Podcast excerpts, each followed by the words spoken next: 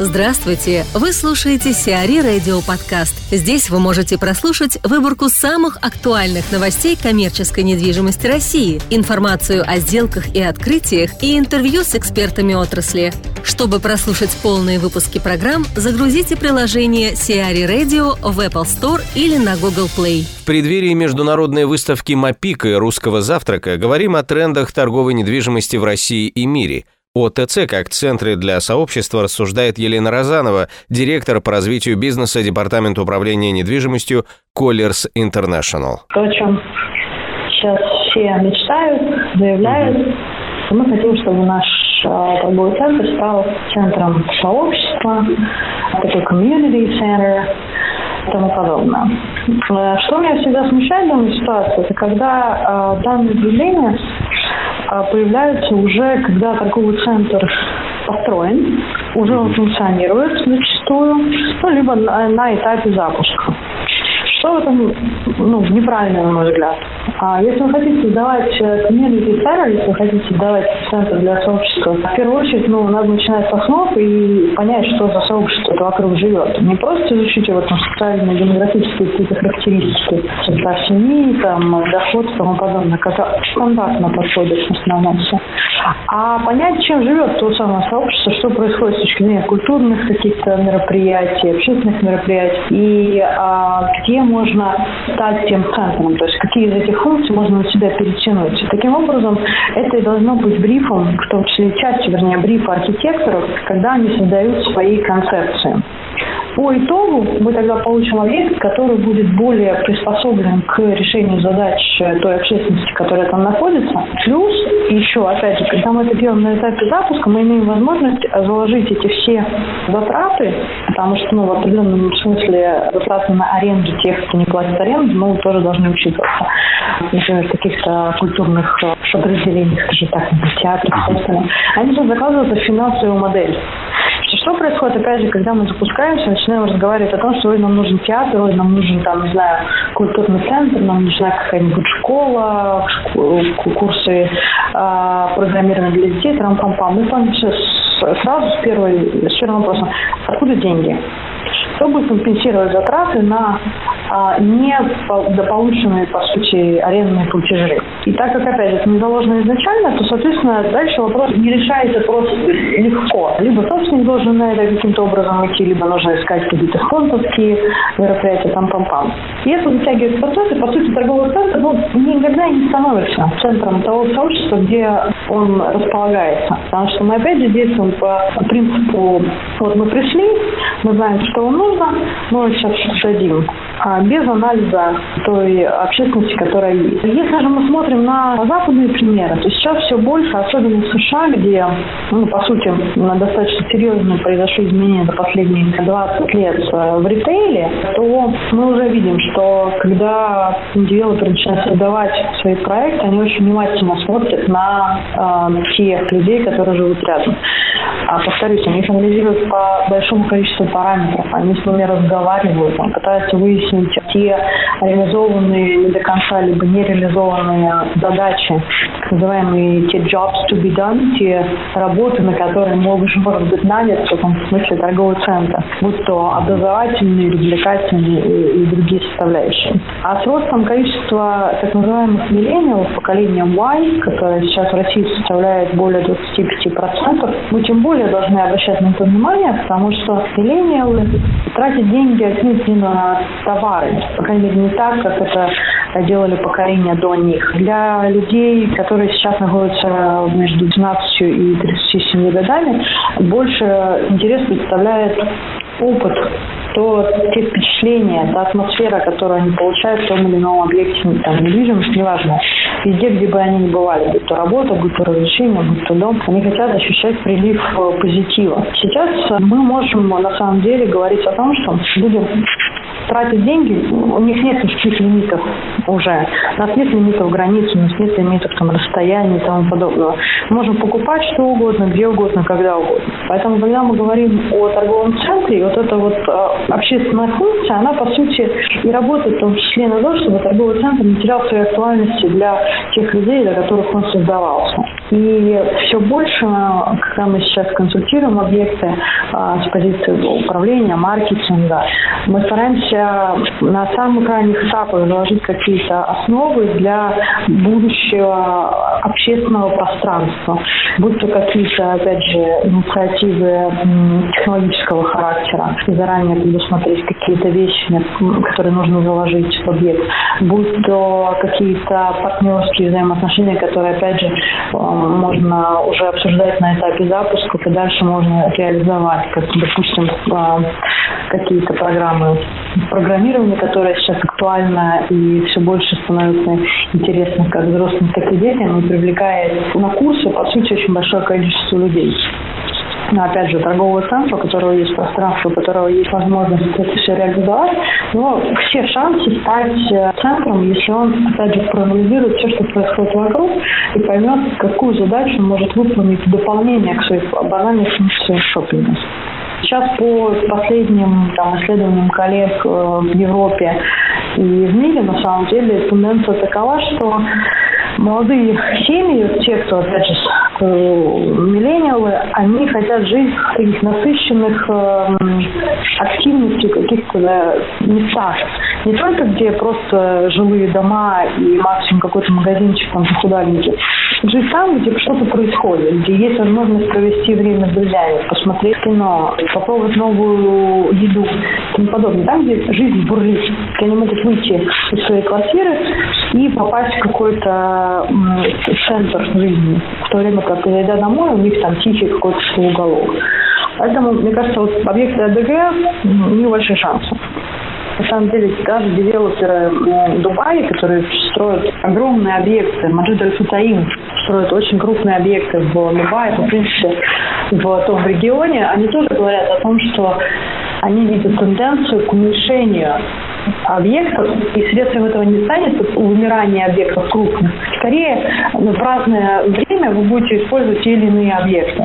Когда-то вам удобнее действительно сходить в свой небольшой торговый центр рядом с домом, там, все с друзьями, что-то там купить небольшое. Но это такие, скажем, достаточно частые посещения, когда вы можете так выйти из дома, быстренько что-то сделать вернуться обратно. Когда же вам нужно реализовать более гигантские планы, например, там, купить мебель или какие-то там конкретные товары, иметь больше выбор товаров в определенной категории, вы скорее поедете в более крупный объект, где, опять же, выбор гораздо шире, чем в вашем районике. К чему я хочу призвать, на самом деле, во всех моих э, выступлениях? В том, чтобы думать мы начинали не, не тогда, когда мы уже построились, и когда мы запускаемся, начинаем паниковать умных метарендаторов, мы не знаем вообще, на кого мы рассчитаны и куда бежать. А в тот когда вы начинаете только об этом думать, у вас есть кусок земли, и приходите к консультанту, консультант, безусловно, анализирует очень большое количество элементов. И мы вот, когда там с Владом Николаевым там, работаем периодически связаны на каких-то объектах, мы смотрим со всех сторон. Но не всегда девелопер тоже готов это все слышать, э, и он скорее это все откидывает как какие-то маркетинговые фишки, которые потом, потом, потом, мне сейчас нужно знать, сколько мне построить квадратных метров, сколько это будет стоить, там, а потом я разберусь со всеми, со всей такой ерундой, мишурой, как э, маркетинг, там, не знаю, создание комьюнити-центра и там пам-пам. Не понимаю, что на самом деле э, это очень взаимосвязанные понятия, и чем дальше мы двигаемся, чем дальше рынок идет, чем сильнее страдает ритейл по, по многим-многим причинам, тем важнее понять все эти элементы на этапе зарождения торгового центра, а не потом с ними справляться уже постфактум, пытаясь закрыть какие-то дыры. Ну, сейчас девелоперы тоже меняются потихоньку.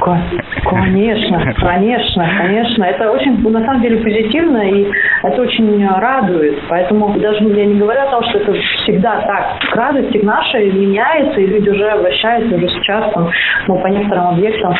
Сейчас думаем, что будет через 2-3 года, пытаемся понять, как будет развиваться то сообщество, которое вокруг них находится, как оно будет меняться. И большое количество данных пытаемся применить свой там как кристальный шар для того, чтобы предсказать будущее в некоторой степени. Но все равно это не, не такое количество, которое бы нам хотелось видеть.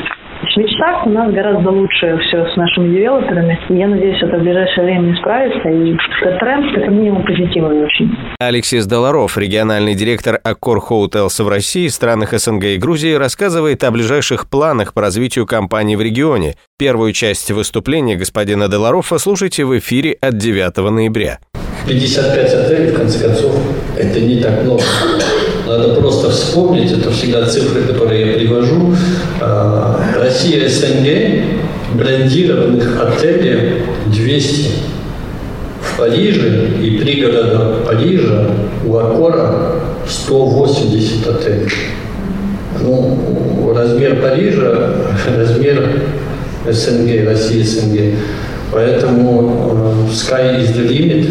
Нам только остается расти, но расти не только количественно, но превратить это количество в качество, в общение, как-то влиться в сторону, в город, в социум. Спасибо большое. Давайте э, назовем все-таки цифру. Сколько на данный момент уже открытых отелей Аккора в Москве? 16. Давайте, давайте вспомним, что для того, чтобы э, построить отели с момента нам пришел инвестор, желающий строить отель до открытия отеля, это как минимум 4 года. Поэтому надо понять, что когда э, пришел 2014 год, что-то остановилось в России. Инвестиции в гостиничный бизнес, как и в другую недвижимость, тоже очень сильно сократились. Поэтому действительно, как мы видели в Москве, мы откроем в 2019 году Меркер длинную, в 20 или 21 мы еще не показываем, у нас какие-то другие проекты, они просто не были подписаны в период 14-15 год и, соответственно, не открываются в 18-19 году. Вот это, это очень просто. Гостиницы, которые открываются вот в 18-19 году, очень часто были подписаны еще до 2014 года, и просто э, срок строительства, девелопмента, оснащения, он стал более длинным, потому что были финансовые проблемы, потому что нельзя было найти нормального э, дешевого финансирования, вообще финансирование очень часто, или за 25%. Ну, какой инвестор, какой девелопер будет строить за 25%? Уже никто не рискует фактически э, брать займы в долларах и валюте, поэтому сейчас все происходит в рублях. Надо понять тоже, что за последние три года, четыре года мы просто взрывными темпами увеличили количество гостиниц, которые у нас были в Москве. Мы отставали, мы стали первыми и далеко первыми. То есть наш ближайший конкурент, у нашего ближайшего конкурента, если не ошибаюсь, 8 отелей.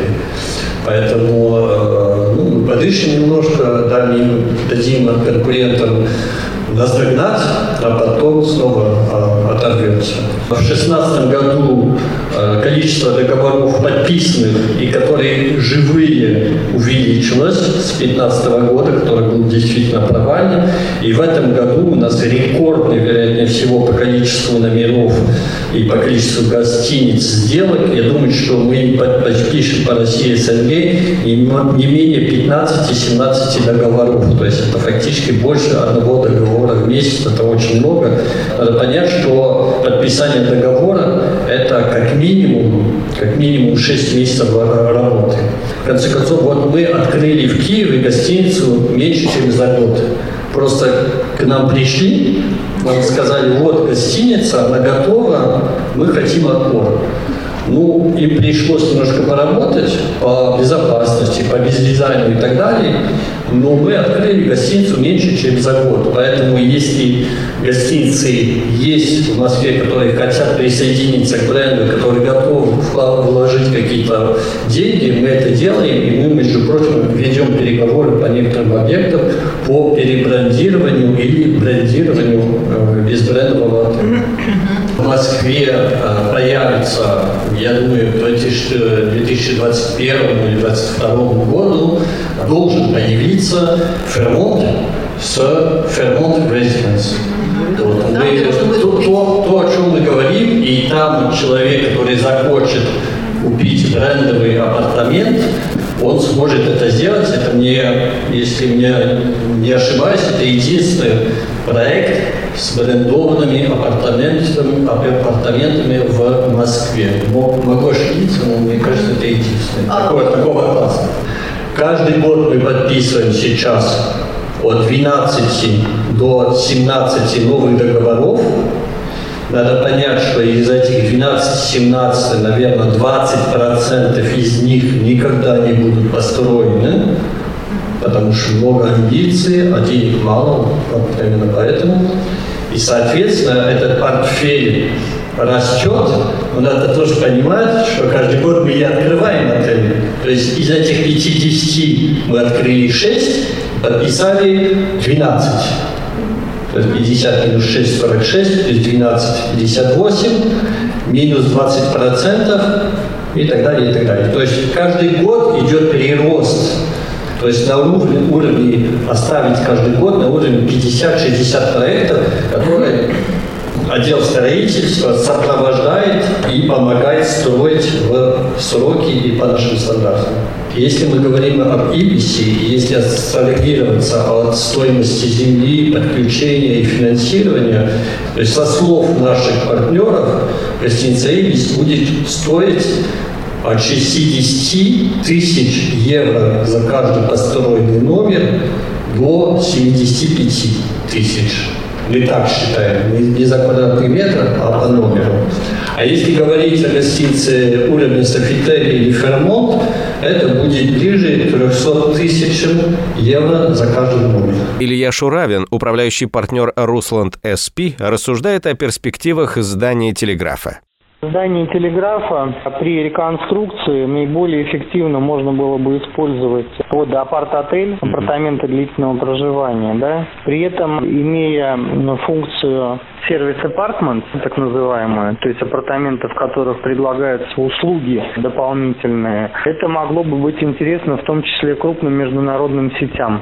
Что касается торговли, то любая торговля в самом центре города, в том числе и на Тверской, уже много лет она испытывает определенные проблемы в связи с отсутствием достаточного количества паркинга и даже наличие арендатора, который бы мог взять целиком все здание, а таких арендаторов не так-то много, да, оно, в общем-то, не решило бы вопроса со спросом. То есть э, делать из этого объекта комьюнити-центр аналогичным образом могло бы не давать достаточного притока посетителей. Поэтому дорогое и престижное место разумнее использовать, делая фокусировку на более платежеспособной аудитории. При этом первый этаж было бы рационально использовать под торговлю, как и ранее, Однако, сделав нормальный современный реконцепт. На данный момент ритейл первого этажа сфокусирован на массовом посетителе с уровнем доходов средний и ниже среднего. Я думаю, что офисы в любом случае, если сравнивать по уровню цен апартаментов и офисов в центре города, а также учитывать э, предельные возможные стоимости того или иного класса, офисы являются не самым лучшим сценарием. Единственный их большой плюс – это возможность сдавать лотами на коротких договорах и сдавать чуть дороже. При этом привлекательность апартаментов, даже с учетом потерь площадей, даже, прям вот так и подчеркнуть, даже с учетом потерь площадей, дает экономику как минимум на 15-20% более привлекательную относительно офисного сценария. Западные операторы, гостиничные сети, они, конечно же, в подобные проекты вкладываются. Гипотетически им это может быть интересно. Но с большей степенью вероятности вкладывать будет э, какой-нибудь российский фонд, а оператор уже будет привлечен на конкурсной основе. То есть вероятность э, того, что сам гостиничный оператор, да, ну как бы именно апартаментный оператор проинвестирует, купит это все, она гораздо ниже. Вот Ждем РФП. В том числе, в том числе, ну каких-то, да, я считаю, что это такой довольно реалистичный вариант. Почему нет? Сиари Радио. Эксклюзивные рубрики «За и против», «Ноу-хау», «Ремейк», «Новые форматы». Слушайте в полных выпусках программ в приложении Сиари Radio. Приложение доступно в Apple Store и на Google Play. Более подробная информация на сайте siari.ru slash radio.